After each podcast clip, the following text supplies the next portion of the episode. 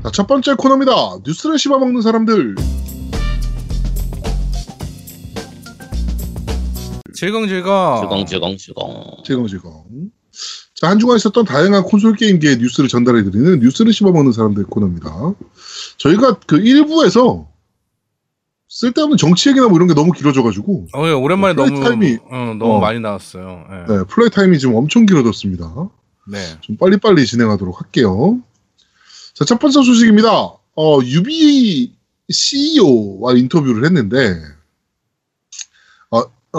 이브 길레모트 라는 사람과 이제 인터뷰를 했는데, 이 인터뷰에서 좀 재밌는 소식이 지금 나왔습니다. 그러니까 뭐냐면은 플스5와 엑박스 스칼렛, 그러니까 엑스박스 후속기기죠. 후속기기가 콘솔의 마지막일 것이다 라는 얘기를 좀 했습니다.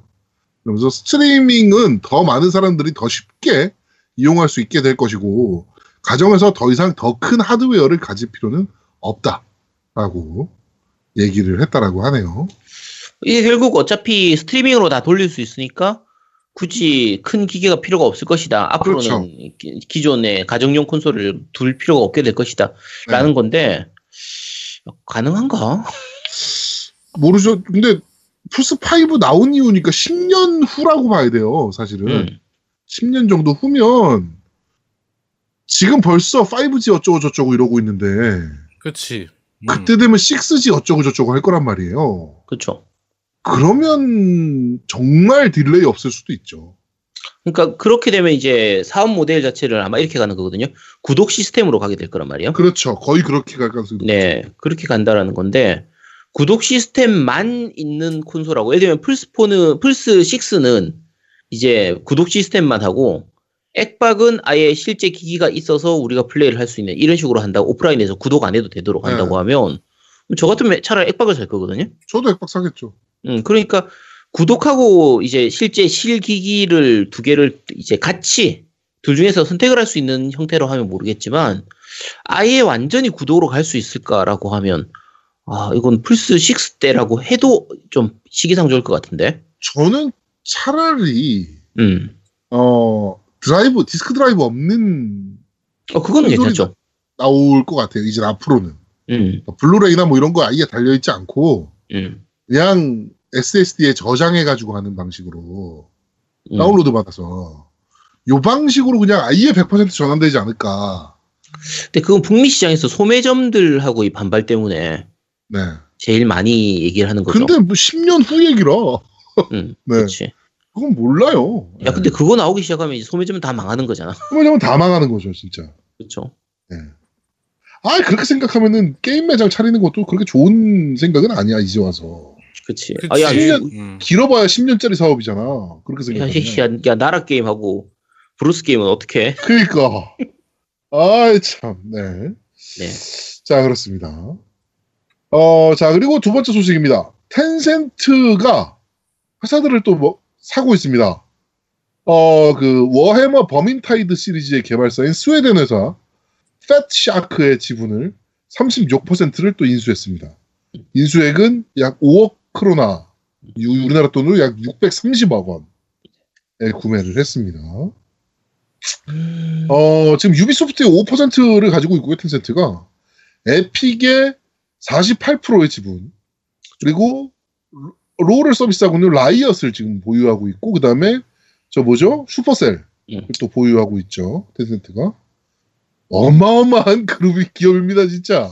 국내 게임사들 중에서도 텐센트가 상당 지분을 보유하고 있는 회사들이 많죠. 그렇죠. 넷마블도 투자금의 일부가 텐센트에서 나왔고, 그 다음에 433도 그렇고, 그런 식으로 텐센트가 좀 많이 투자를 좀 많이 했죠. 그렇죠. 근데 어떤 면에서는 그 텐센트 같은 경우에는 투자하고 나더라도 그렇게 지나치게 간섭하거나 그런 게 별로 없는 편이기 때문에. 그렇죠. 오히려 그 인수당하는 회사들 입장에서는 오히려 좋아하기도 해요. 그렇죠. 텐센트라면 뭐. 오히려 게임 개발에만 전념할 수 있도록 해주는 좀 그런 부분도 있다 보니까. 어쨌든 뭐 이거는 뭐 좋은 뉴스, 나쁜 뉴스라고 말하기 좀 힘들고. 네네네. 그랬다고 하는군요. 대단하다, 텐센트. 그렇죠. 엄청 크긴 크다. 사실 최근에 중국 쪽 그 게임 시장 문제들 때문에 텐센트가 좀 휘청휘청하지 않냐 이런 얘기가 있었는데 네. 뭐 우리 그 전혀 문제 없습니다라는 걸 보여주는 것처럼 그냥 바로 인수해 버렸습니다. 저만큼을. 네. 그렇습니다. 자 다음 소식입니다. 2019년도에 나올 만한 대작 게임들 발매 일정이 루머로 지금 나왔는데요. 일단 데스 스트랜딩은 2019년도 8월에서 9월 사이에 나올 것이다. 그리고 라스트 오브 어스 파트 2는 2019년 10월에서 11월. 고스트 오브 스시마는 2020년. 그리고 드림즈라는 게임은 2019년 12월이라고 하네요. 네. 아, 라우어는 빨리 나왔으면 좋겠다. 라우어는 일단 뭐 올해 나온다고 봐야죠. 네. 별일 없으면 뭐 올 연말에 나오겠죠 아마. 네. 그 진짜 미국 할리데이 시즌은 놓칠 리가 없죠. 라스트 오브 어스가. 그렇죠. 아예 네. 그러니까 10월, 11월에 못 낼 것 같으면 뭐 내년 중반이나 이렇게 아예 밀어버리면 몰라도 어중간하게 뭐 내년 2월 이러진 않겠죠 아마. 네. 아, 네. 데스 스트랜딩에 대해서 하고 싶은 말은 참 많지만 넘어가도록 하겠습니다. 뭐 지금까지 많이 했으니까 넘어가겠습니다. 네. 다음 소식입니다. 프랑스에서 닌텐도 스위치 200만 대 판매가 돌파했다라고 합니다. 2018년 말까지 프랑스에서 200만 대 판매를 목표로 잡았었고 실제로 2018년 12월에 204만 대로 달성을 했다라고 하네요. 2018년에만 113만 대가 팔렸다라고 합니다. 많이 팔리긴 했네요. 네. 잘 팔리죠. 그러니까 네. 저희가 그 스위치 소프트가 딴 게 좀 많이 안 나오는 부분이나 이런 거 좀 걱정스럽게 얘기하긴 했어도 네. 지금 이제 저희 방학했잖아요. 그렇죠. 방학하고 나서 이제 애들이 거의 뭐 플스나 에고는 안 켭니다. 네. 스위치로 모여가지고 마리오 파티하고 대난투하고 거의 그것만 계속하고 있으니까 네네네. 확실히 대단하긴 해요. 그렇죠. 네. 스위치 닌텐도 게임기는 닌텐도 게임을 위해서 존재하고 그렇죠. 그냥 닌텐도 게임만 있어도 닌텐도 게임기를 살 가치가 충분하다라는 걸 딱 보여주는 그런 부분이라. 뭐 단편적인 부분이죠 그게. 아 그리고 닌텐도 스위치가, 게임만 있으면 된다. 스위치가 그 서드 파티 쪽 게임들이 스위치로 많이 지금 발매 준비하고 있는 것들이 많더라고요. 네. 네, 예, 특히 또 플스 검열 때문에 네. 예, 그런 그 좋은 게임들이 스위치로 많이 지금 옮기고 있는 것 같아요. 예.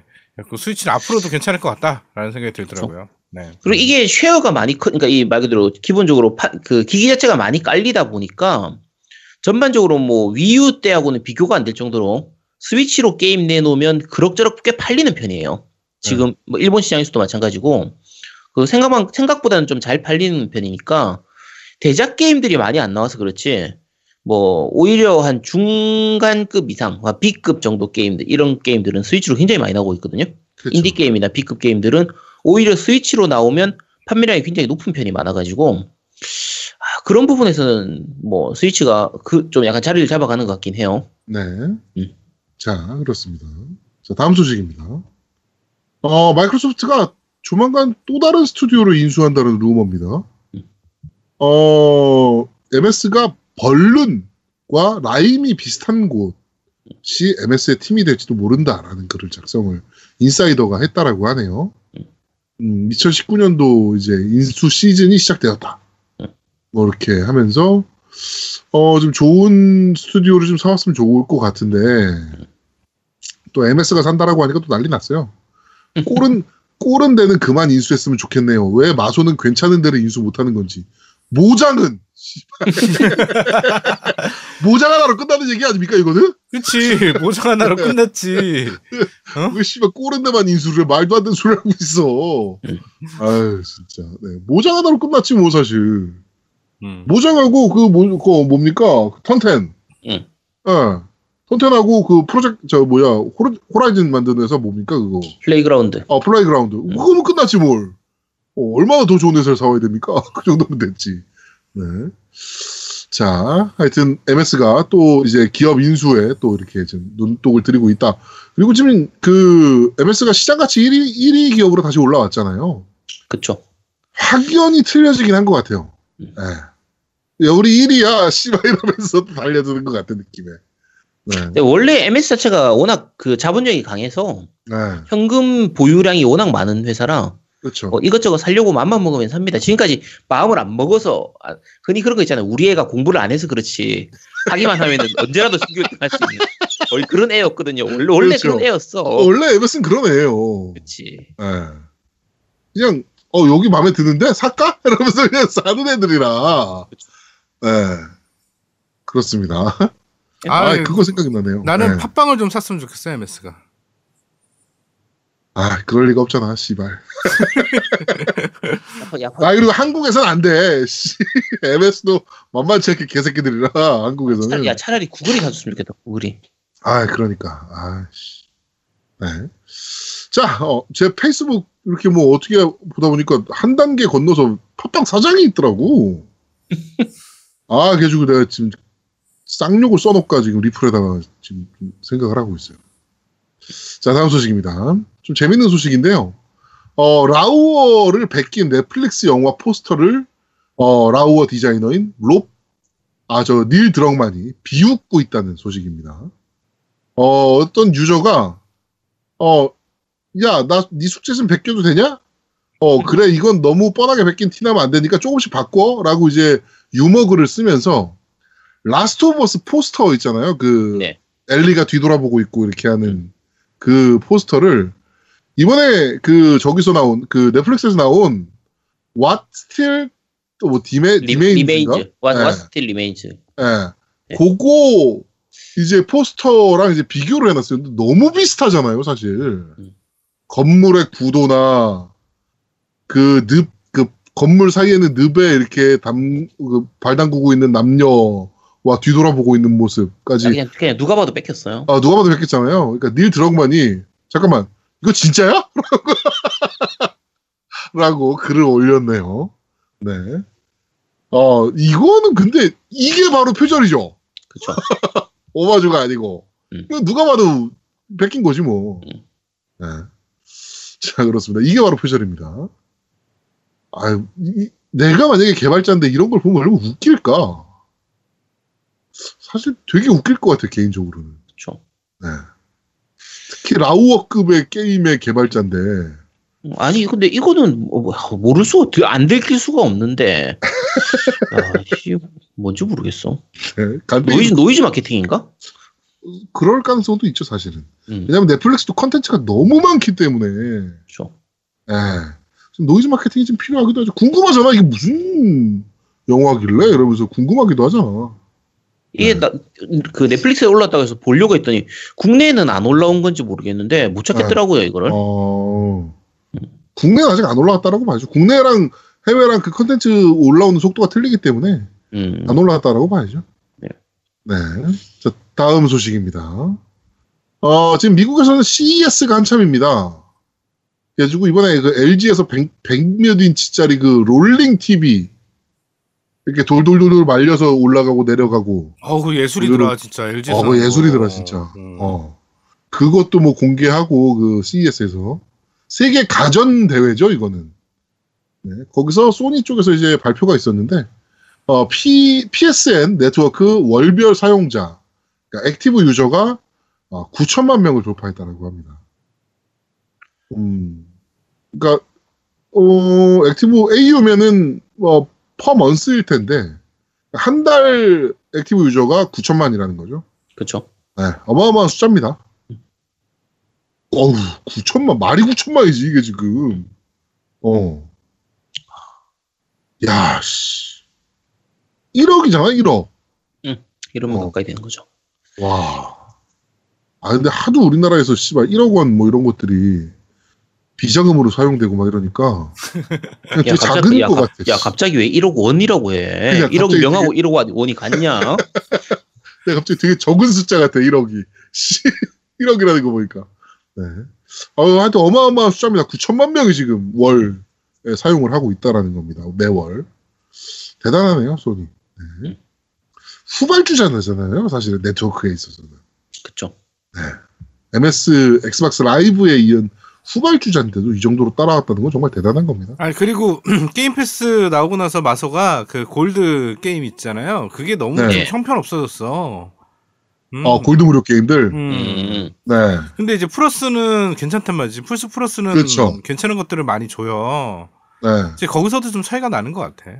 그렇지. 그렇죠. 그리고 플러스가 아무래도 좀 더 싸니까. 에건 라이브가 좀 더 비싼 편인데. 그리고 결정적으로 플레이스테이션이 훨씬 많이 팔려서 그래요. 그것도 있긴 하죠, 사실. 네. 그렇습니다. 자, 다음 소식입니다. 게임스팟이 2019년도 게임계에 예측을 했습니다. 총 11가지인데요. 실현 가능성이 있는 것도 보이고, 야, 이게 말이 되나 싶은 것들도 좀 있습니다. 소개해드리자면, 첫 번째로, 마이크로소프트 디스크 드라이브 없는 엑스박스 원 출시. 뭐, 이거는 예상되는 문제잖아요. 그렇죠. 이건 뭐 충분히 예상할 수 있는 부분이고. 네. 두 번째로, 크래시 배시 리마스터를 발표한다. 이게 크래시 밴디쿠트 그거 같은데, 네. 정확하게 모르겠어요. 네. 자, 그리고 세 번째로, 소니가 플레이스테이션 플러스와 나우 결합 서비스를 상품을 출시한다. 네, 뭐 이런 거고. 네 번째가 마더 3 스위치 버전 서양에서 발매한다. 아, 이거는 글쎄. 네. 네. 마더 3요? 네. 아, 마더 자체는 재밌는데. 네. 자, 그리고 다섯 번째로 닌텐도가 메트로이드 퓨전 3DS 리메이크를 발표합니다. 네. 그리고 스위치로 내야지. 이거 스위치판 3DS 판을 스위치로 리메이크한다는 거겠죠. 네. 이거 그다지 FPS 애매해가지고 요즘 있는데 네. 차라리 메트로이드 옛날 그 이제 메트로베니아 방식처럼 그런 방식으로 만드는 게 더 좋을 것 같은데. 네. 네. 자, 여섯 번째 락스타가 레드데드 온라인의 상업적인 요소를 훨씬 더 강화할 것이다. 아, 이거 강화할 수 있나? 근데 이것도 예상되죠, 뭐 사실은. 네, 좀 더 현금 결제율을 높이는 거지, 뭐 사실은. 네. 자, 그리고 일곱 번째 여기서 약간 갸우뚱하게 되는데 킹덤 하츠 3 그냥 무난한 수작일 것, 명작 수준일 확률은 희박하다. 뭐 이건 조만간 알게 되겠죠. 네, 이건 뭐 곧 나오니까요. 자, 그리고 여덟 번째로 소니가 PSX에서 플레이스테이션 5의 개발 단계를 발표한다. 그렇죠. 이건 뭐 네. 올해 발표하겠죠. 네, 올해 발표하겠죠. 뭐 어차피 올해 E3도 참가 안 하는데 가능성 제일 높죠, 사실은. 뭐 내년에 발매하든 내후년에 발매를 하든 발표는 올해쯤 발표를 해야 되거든요. 네. 발표하겠죠. 자, 아홉 번째로 바이오웨어가 매스 이펙트 시리즈의 현황 소식을 전할 것이다. 뭐 차기작이 됐던 리메이크가 됐던 아니면은 뭐 리부트가 됐던 소식을 전할 것 같다라는 소식이고요. 3를 너무 말아먹어서 안드로메다를. 그렇지. 네. 아, 매스펙터도 진짜 버리기 아까운 IP인데. 아, 버리기 아깝죠, 사실은. 너무 좋은 게임이라. 설정이나 이런 게 정말 너무 잘 만들어져 있어가지고. 네. 그렇습니다. 자, 저는 여기서 씨발 얘네가 예상을 정말 이상하게 하는구나라고 바로 느낄 수 있었던 10번째입니다. 베데스다가 폴아웃 76을 재런칭할 것이다. 이거 어떻게 재런칭하겠다는 거야, 근데? 그러니까, 새로 만들겠다는 얘기지. 다시 만들어서 내겠다. 뭐 이렇게 그러니까, 봐야죠. 대략 이런 느낌인 거죠. 그러니까 기존에 이 폴아웃 76을 샀던 사람한테는 새로 만든 거는 그냥 무상으로 지급하는 거의 그런 식으로 해서 수습을 한다고 하면 뭐 나쁘진 않긴 한데 네. 지금 폴아웃 76 자체가 이제 4 엔진 기본으로 만들다 보니까 그냥 거의 4 확장팩인데 엄청 구리게 만든 거의 그런 느낌으로 욕먹고 있잖아요. 그렇죠.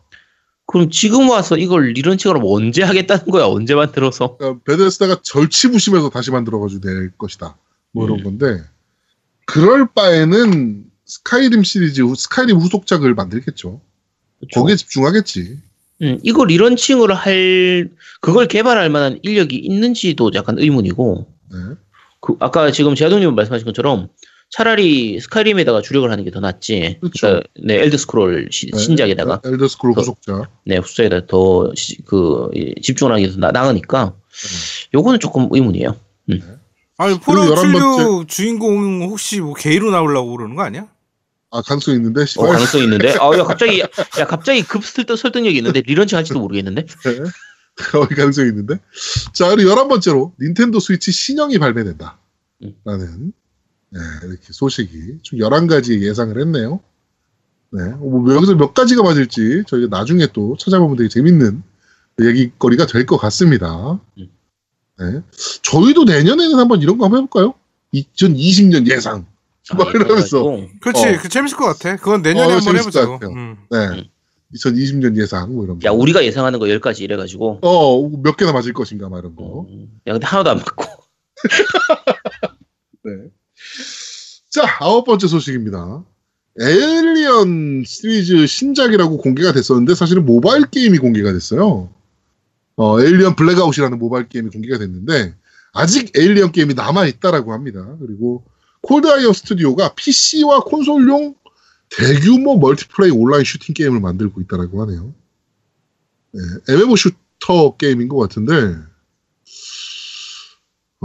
어떻게 나올지는 모르겠습니다. 에일리언 아이솔레이션과 장르가 다르다는 건 확실하다고 하네요. 네, 다르겠죠. 온라인 멀티플레이 슈팅이라며. 그러니까 그거는 생존 게임이고. 당연히 장르가 다르지. 네, 좀 궁금합니다. 네, 에일리언 이건 정말 어떻게 보면은 우주공포 게임이 우주공포물이잖아요. 에일리언이. 네. 굉장히 좋아하는 IP라. 아 근데 나는 그거 저번에 에일리언은 되게 머리 아프고 막 어지러워가지고 못하겠더라고. 네. 너무 그 생존력 이런 것도 그렇고 하다가 말았잖아. 리뷰하다가 못하겠다고 했잖아 그 게임. 네네네네. 좀 그래요. 아이솔레이션 그거? 네네. 난 무서워서 못하겠더라고. 난 답답해서 못하겠던데. 그러니까 그 답답함은 내가 어지럽거든. 게임이. 그러니까 좀 그게 너무 심하더라고 나는. 네. 저는 무서워서. 벽장 안에 들어있는데 씨발 에일리언 막 지나가고 얼마나 무서워. 그렇지. 아이 머리가 너무 좋아 에일리언. 그러니까 갑자기 막 벽장 열어 씨발. 생나게. 자 11번째 소식입니다. 10번째 소식입니다. 번지가 액티비전과의 그 데스티니 계약 10년을 파기를 했습니다. 8년 만에. 독립하는 거 아니냐는 얘기가 나오고 있죠, 지금 사실은. 그쵸. 네. 근데 뭐 한국에서 서비스 배틀넷을 통해서 서비스하고 있는데, 그거는 계속적으로 서포팅이 된다.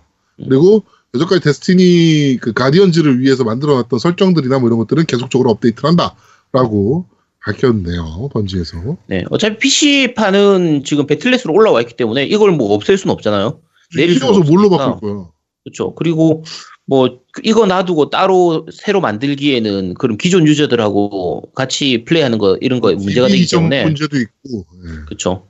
그런 부분 때문에 일단 지금 PC 버전은 그대로 블리자드에서 이제 지원하고 하는 걸로 되어 있는데, 이제 앞으로 나올 그런 부분들에 대한 부분이 이제 뭐 퍼블리싱을 직접 하는 걸로 그렇게 가는 거죠.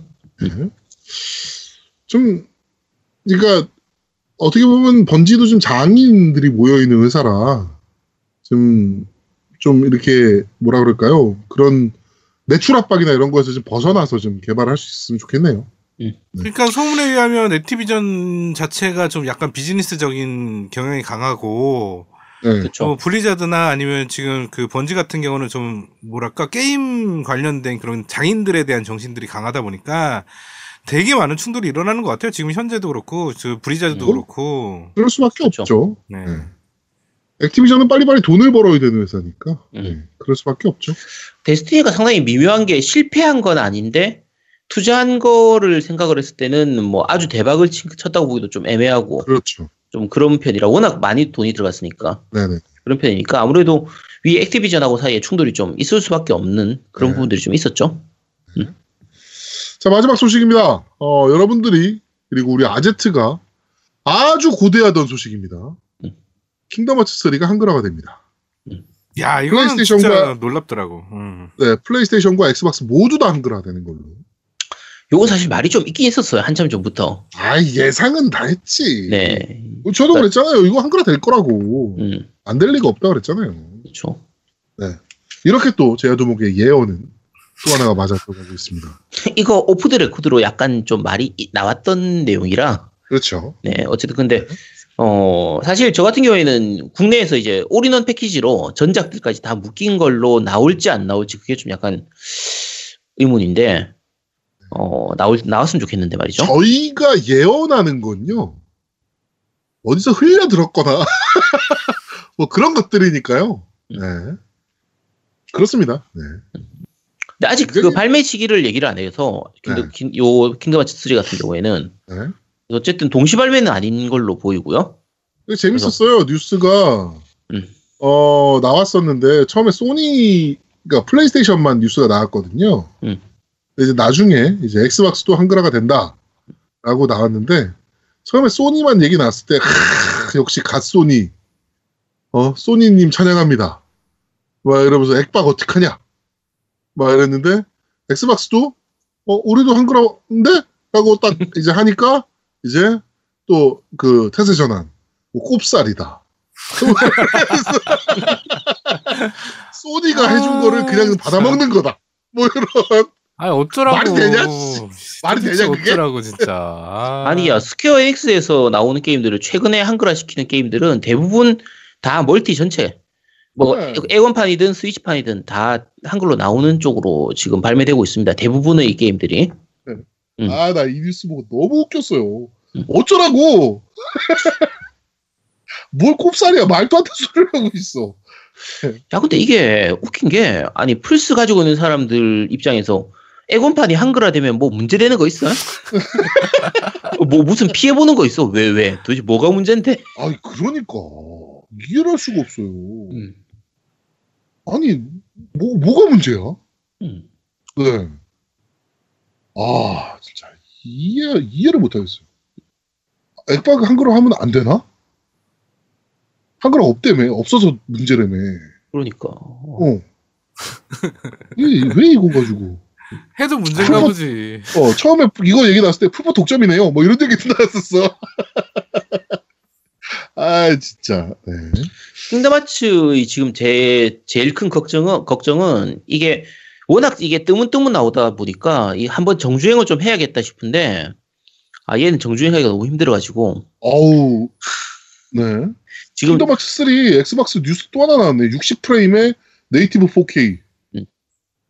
60프레임은 목표라고 하네요. 네. 네. 이거는 그러면은 액으로 사야 되는 거 아닙니까? 그렇죠. 이거는 뭐 어차피 처음 나올 때부터 액원 인핸스드 지원한다고 했으니까 엑스 인핸스드 지원한다고 했으니까 이거는 거의 액원으로 살 거예요, 저도. 네. 이거는 뭐 액원으로 사야 될 것 같네요. 무조건.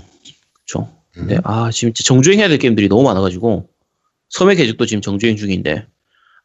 나 섬의 계적 언제 하지? 나 진짜 그러고 보니까 섬의 계적 아직 안 했네 3. 제가 지금 생각하고 있는 게 섬계 사탄 나올 때까지 고전까지 거의 섬계 3가 끝날 요렇게 타이밍을 맞춰가지고 지금 정주행하고 있는데 이 킹덤은 또 언제 하나? 아씨. 그러게 킹덤은 언제 하냐? 당분간 5번치 하지 말아야 되겠다 씨. 진짜 너무 많네 할게. 네. 씨. 이렇게 노우미가 오버워치를 끊게 되네요. 네. 아니, 끊진 않아. 걱정하지 마. 네. 야, 너 네가 아빠 문제 안 한다며. 줄인다는 거지. 줄인다고? 당분간. 알겠습니다. 네. 알겠습니다. 자, 이번 주 뉴스를 씹어먹는 사람들은 여기까지 진행하도록 하겠습니다. 이번 주는 뉴스가 좀 풍성하네요. 그러네요. 번지 독립 얘기도 있고, 뭐, 킹덤 하츠 3 한글화 얘기도 있고, 네. 풍성합니다. 네. 자, 두 번째 코너입니다. 너 이거 들어봤어?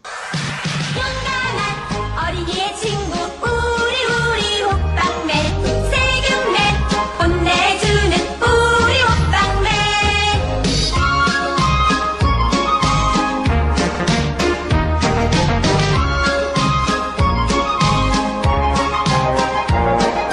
밀가루로 만든 호빵맨 용감한 친구 호빵맨 단팥으로 만든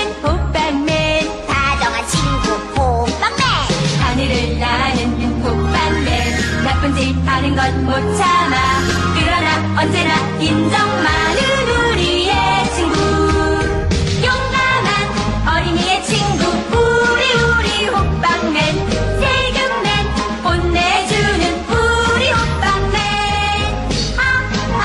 호빵맨 용감한 호빵맨 정의를 위해 어서 나가자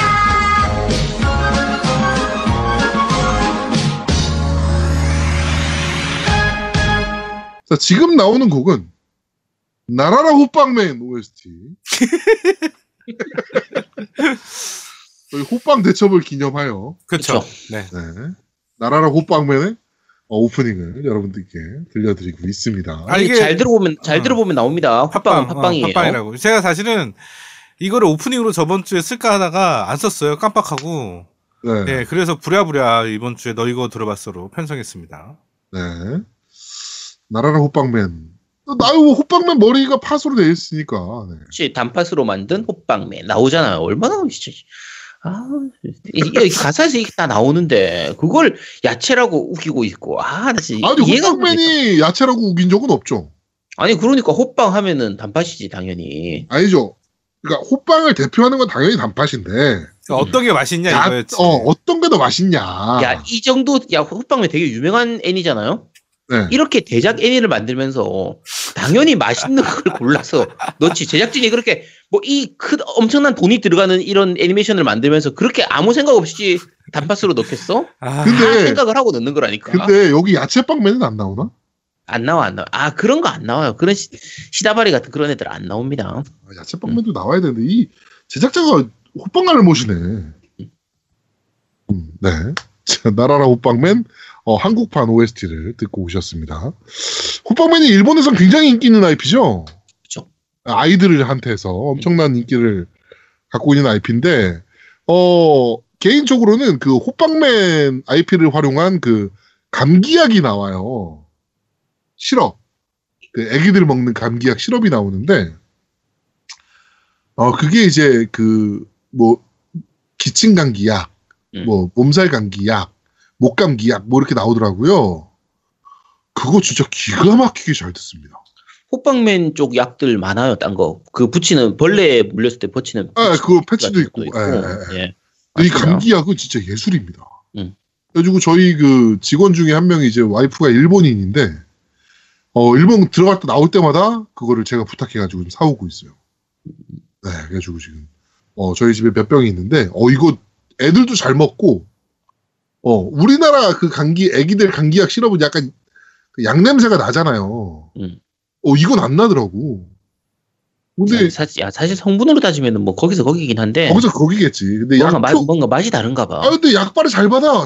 하루만 괜찮아져 애들이. 그거 좀 신기하더라고. 네. 자 그렇습니다. 호빵맨 OST를 듣고 오셨고요. 자 두 번째 곡입니다. 자 지금 나오는 곡은 대난투. 등불의 별 OST 일본어잖아. 일본어 버전입니다. 이게 영문 버전도 있더라고요. 영문 버전도 있는데 일본어 버전도 있더라고요. 노래가 좋아요. 그리고 약간 보컬이 제가 찾아보진 않았는데 에반게리온 주제가 부른 애랑 목소리가 비슷하지 않습니까? 그런가? 네. 저는 그렇게 들었거든요. 좀 그냥 약간 시원시원해서. 네. 사실 그러니까 일본 쪽 보컬 여자 보컬들 같은 경우에 약간 이렇게 좀 약간 가늘거나 좀 고음으로 내려고 하다 보니까 약간 미묘하게 이렇게 귀여운 척 애교 있는 목소리 같은 그런 게 섞이는 경우가 많은데 요건 되게 시원시원한 느낌이라 좋더라고요. 네. 근데 이 OST를 듣는 순간 이거 에반게리온 부른 여자가 불렀나? 뭐 이렇게 생각이 났고 그렇습니다. 끝까지 듣고 오시죠.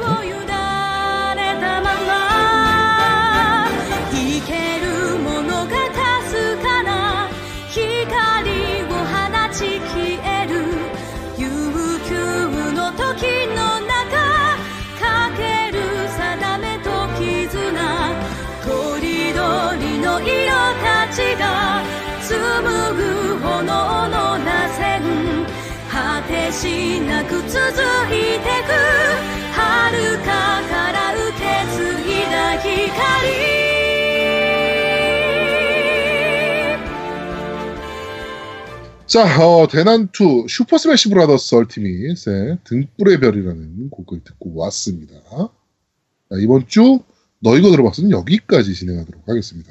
네. 자, 세 번째 코너입니다. 너 이걸로 해봤어?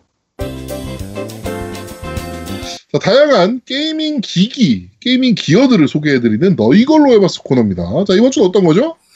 아, 이번 주는, 이게 뭐라고 읽어야 돼? 브룩 X 아댑터입니다. X1 아댑터. 뭐? 네. 이거 네. 뭐 어떤 제품이죠? 일단은 이 제품은 엑스박스 패드를 다른 기기, 쉽게 말해서 플스나, 그 다음에 스위치, 이런 PC까지 연결할 수 있는 제품입니다. 네. 딴 것보다 스위치에서 쓸 수 있다는 게 제일 좀 끌리더라고요. 네, 스위치에서도 쓸 수 있고, 플스에도 쓸 수 있고. 근데 대부분 플스에서 쓰려고 찾겠죠. 네.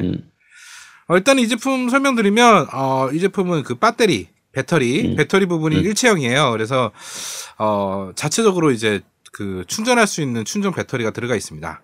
충전 배터리가 들어가 있고, 그 다음에 엑스박스 일반 패드나 그 다음에 엑스박스 엘리트 패드까지 다 연동이 가능하게 돼 있어요.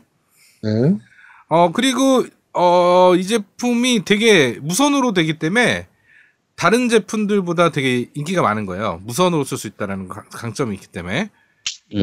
네, 그리고 이 제품의 특징을 또 보자면 진동이랑 이런 것들까지 다 호환이 돼요.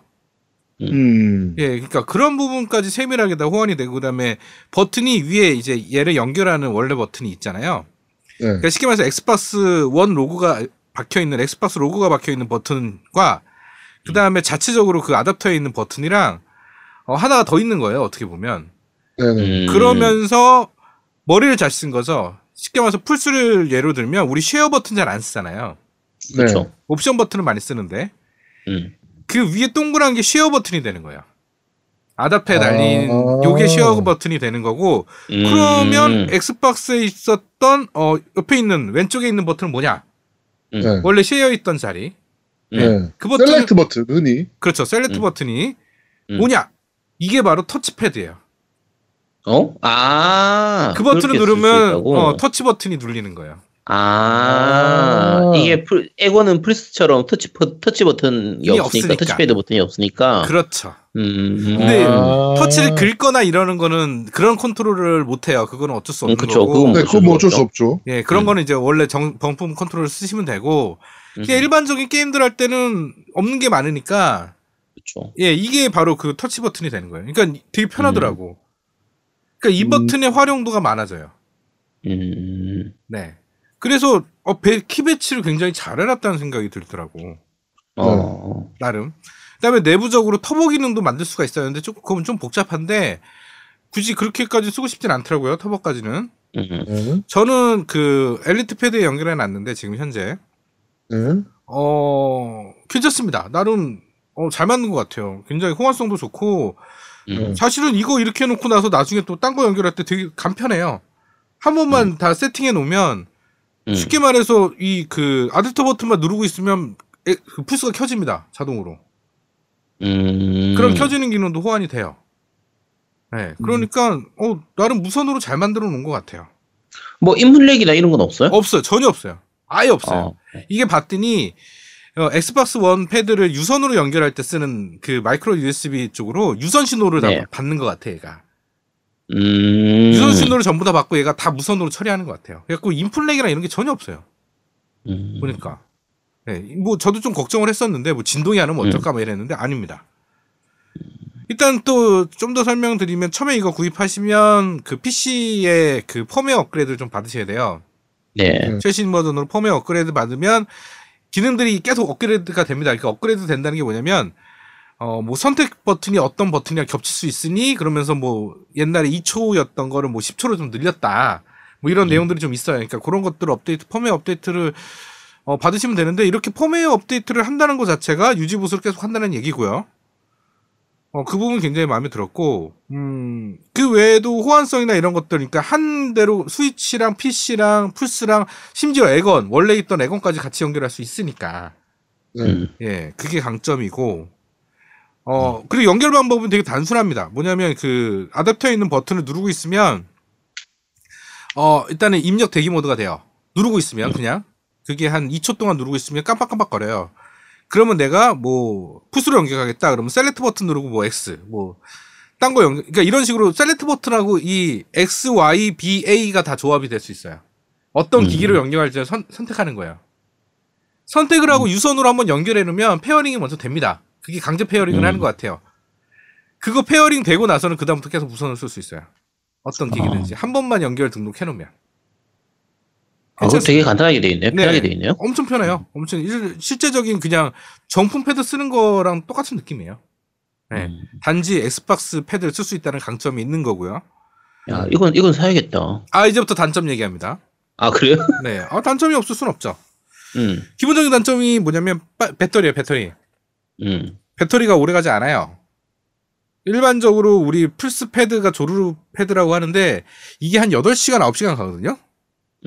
한 10시간은 채 안 가는 것 같은 느낌이에요. 왜냐면 진동하고 막 이런 거 많이 쓰면 10시간이 채 안 되는 것 같은데, 이거는 진동 안 하는 거 하면 한 7시간 버티는 것 같고요. 진동 많으면 한 3-4시간 가는 것 같아요. 잠깐만, 그럼 이걸 충전할 때 네. 케이블 꽂아서 충전하면서 플레이를 하는 건 가능한 거예요? 가능하죠. 당연하죠. 그럼 네. 그렇게 하면 되겠네. 그렇게 하면 돼요. 그렇게 하신다고 하면 저 지금 네. 혹시 모르니까 다시 해볼게요. 저는 이제 설명을 위해서 지금 플스를 켜놓고 있는 상태입니다. 절대 게임하려고 네네. 플스를 켜는 게 아니라 설명을 위해서 저는 네. 심지어 네. 이게 지금 정보를 찾아보니까 자이로도 지원을 하네요. 맞아요, 자이로도 지원. 예, 아 충전하면서 됩니다. 잘 됩니다, 충전하면서. 아주 잘 됩니다. 인풋넷도 없고요, 깔끔합니다. 네, 너무 좋아요. 근데 일단은 충전하면서 한다는 것 자체가 일단은 좀 문제가 있죠. 무선으로 쓰기에는 그러니까 약간 배터리가 약하다. 좀 용량이 좀 많았으면 좋겠고. 네. 둘째 단점은 옷을 못 입혀요. 그러니까 패드 스킨을 못 입혀요. 왜냐면 네네. 아시겠지만 그 엘리트 패드 같은 고가 제품 쓰면 이게 옷 입히는 게 필수여야 돼요. 왜냐면 엘리트 패드의 단점 중에 하나가 이 고무 그립이 떨어져요. 그 특히 뜨거운 데 있으면 이 고무 그립이 좀 뭐랄까 좀 붕 떠. 그러니까 그 접착제가 떨어지는 느낌으로 떨어져요, 이게. 그래갖고 쉽게 말해서 예전에 제가 제 패드 하나가 떨어진 이유가 그 플스4 위에다 올려놨어, 이거를. 올려놨더니 플스4 열기 때문에 이게 떨어지더라고. 그래갖고 이 문제 때문에 제가 이 패드를 감싸거든요, 스킨으로. 항상. 근데 그걸 못 입혀요. 위 앞에 이가 튀어나와가지고. 입힐 수가 없어. 입히면 더 불편하고, 뭐 이 부분을 잘 잘라가지고 입히면 되는데, 그럼 입히는 소용이 없지. 그쵸. 근데 입힐 수는 있어요, 이거 자르면. 잘 잘라서 이렇게 여기 이 부분만 이렇게 하면 되는데, 하여튼 저는 그게 단점인 것 같더라고. 좀 문제가 많고. 그 다음에. 근데 패드의 애드온 방식이라. 애드온 어느 정도 그런 부분은 또 뭐 어쩔 수 없는 거죠, 뭐. 그렇죠. 예. 그리고 가장 큰 단점. 이거 정말 큰 단점입니다. 연결하기가 너무 힘들어. 그게 뭐냐면 패드에 이거를 끼기가 너무 힘들어. 왜요? 이게 지금 밑에 건전지 부분, 엑스박스 패드 네네. 밑에 건전지 부분과 위에 마이크로 USB 단자 부분을 맞물려 가지고 넣는 거거든요. 연결하는 방식이. 네. 그런데 이걸 너무 해보면 아는데 너무 잘 뻑뻑하게 돼 있어요. 그러니까. 그냥 밑에 부분과 위에를 살짝 넣으면 딱 돼서 밑에가 고정되면서 위가 딱 고정되면 괜찮은데 스무드하게 들어가는데 어떻게 네. 하냐면 밑에 건전지 부분을 먼저 넣고 강제로 위를 올려야 돼. 막 올려야지 그 수평이 맞아. 마이크로 USB 선과 수평이 맞아요. 그래가지고 이것 때문에 제가 하나 작살 날 뻔했습니다. 강제로 넣다가 마이크로 USB가 그 앞에가 깨졌어요. 솔직히 하나가 넣다가. 그러니까 나는 이게 맞다고 생각하고 딱 눌렀는데 뚝 하고 나가더라고. 네. 네. 그런데 그러고 나서 다시 맞춰갖고 딱 넣었는데 돼. 그래서 그냥 이 상태로 그냥 고정시켜놨습니다. 그럼 일단 한 번 끼우고 나면 뺄 생각은 하지 말아야겠네요. 그렇죠. 뺄 생각을 하면 안 돼요. 이거 다시 한 번 넣기 너무 힘들어요. 내가 일반 패드도 연결해봤고 이것도 연결해봤는데 일반 패드 뺐다 껴보고 와 이거 장난 아니다 생각이 들었어요. 그리고 이거 지금 에곤 사실은 이거 엘리트 패드인데 이거 나중에 이제 시간 되면 이것도 그 AS 신청할 거예요. 얘도 앞에 USB 단자 마탱이 안 거. 이게 진짜 나갔다니까. 그러니까 이게 이거 나중에 AS 받아야지는데 꼈는데 되니까 그냥 끼고 있는 거예요. 솔직히. 그리고 이거를 이제 요령을 설명드릴게요. 제가 해보니까 요령이 있더라고. 밑에 건전지 부분을 먼저 끼지 말고 위에 수평이 되게끔 먼저 껴보세요. 그 USB 마이크로 USB 단자를 먼저 껴보세요. 끼면 밑에 어느 정도 수평이 돼야 되는지 알아. 그러면 그때 건전지 부분을 넣고 그 다음에 위를 맞춰서 끼면 돼요. 그러니까 처음에 감 없이 그냥 힘으로 막 밀어 넣으면 다 나갑니다. 이거. 거기 주의사항 돼 있네. 장착 시 무리하게 힘을 주면 파손의 위험이 있으니 주의해 주시기 바랍니다. 되어 있네요. 근데 그게 무리하게 힘을 안 주면 안 들어간다니까. 처음에 그런 줄 알았다니까. 그 수평 맞추는 걸 모르면. 그래서 이제 문제인 거예요. 내구도에 문제가 있는 거네요. 근데 그게 이제 자칫하다가 귀한 그 엑스박스 엘리트 있는 USB 단자까지 마트에 갈 수도 있으니까 일반 패드로 먼저 연습해보고 엘리트에 넣어야겠다.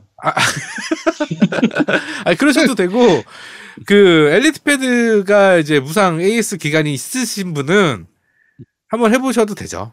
네. 만약에 진짜 에러 나면 무상 AS니까 AS 교체를 하시면 되는데 안 보내시는 게 제일 좋아요. 제가 저기 그 마이크로소프트 그 엘리트 패드 AS를 받아보니까 한 일주일 정도 걸리는 것 같아요. 배송받고 하니까 너무 힘들어. 그러니까 뭐냐면 그 안에 딴 패드가 있으면 괜찮은데 딴 패드가 없는데 그렇잖아요. 대체품이 없는데 사실은 엘리트 패드를 한번 손에 익으면 딴 패드를 못 써요.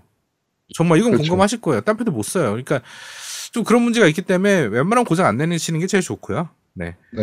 하여튼 충전하면서도 되고 나름 나는 이거 풀스용으로 지금 잘 쓰고 있는데 딱 하나 또 헷갈리는 게 이게 버튼이 좀 헷갈려요. 쉽게 말해서 X 버튼. 우리가 X, Y, A, B잖아요. 앱박은 X, 그렇죠. Y, A, B. 그런데 플스는 X 네모, 뭐죠? 세모 뭐 이런 식이잖아요. 네모, 네모, 동그라미 X. 그런데 X가 자꾸 헷갈려. X를 누르라면 돼요. 이거 보고 X를 눌러. 앱박이 X를 자꾸 눌러요. 나머지는 안 헷갈리는데 이 X 버튼이 자꾸 헷갈려. 네. 뭐 익숙해져 있으면 상관없으니까. 네, 그러니까 이거를 푸스패드다 하고 생각 없으면. 근데 이거 더 웃긴 게 내가 푸스패드를 잡으면 안 헷갈리거든요. 네. 그러니까 그 버튼이 다 익숙해진 거야. 그러니까 내가 무슨 패드로 잡냐에 따라서 버튼이 다 익숙해진 거지. 근데 이제 아까 얘기했던 어쌔신 크리드 오디세이 같은 경우는 버튼이 반대예요. 그러니까 풀스로 하고 있는데 풀스가 이제 원래는 셀렉트 버튼이 그 동그라미 버튼이잖아요. 그렇죠. 네네. 네, 그러니까 앱박 패드로는 B잖아요. 근데 오디세이는 아니야. A야 A. 그러면 풀스 버튼은 X라고. 네. 그러니까 내가 더 헷갈리는 거야. 그러니까 또 막 헷갈리고 막 그러더라고요. 그러니까 뭐 그런 거 좀 있고. 아 근데 괜찮아요. 그 플스에 그다음에 스위치에 엘리트 패드를 쓸 수 있다는 강점이 있으니까. 그리고 밑에 범퍼 키들도 사실은 앱박에서 다 조정해서 세이브를 해놓으면 그 키가 내부에 저장되는 거거든요. 그러니까 밑에 하나에 있는 특수 키 있잖아요, 4개. 네네. 그거를 엑스박스에서 지정해놓고 그 다음에 다시 와서 플스에 가보면 그 키가 먹혀 있어요. 그러니까 지원이 되는 거죠. 그 키도.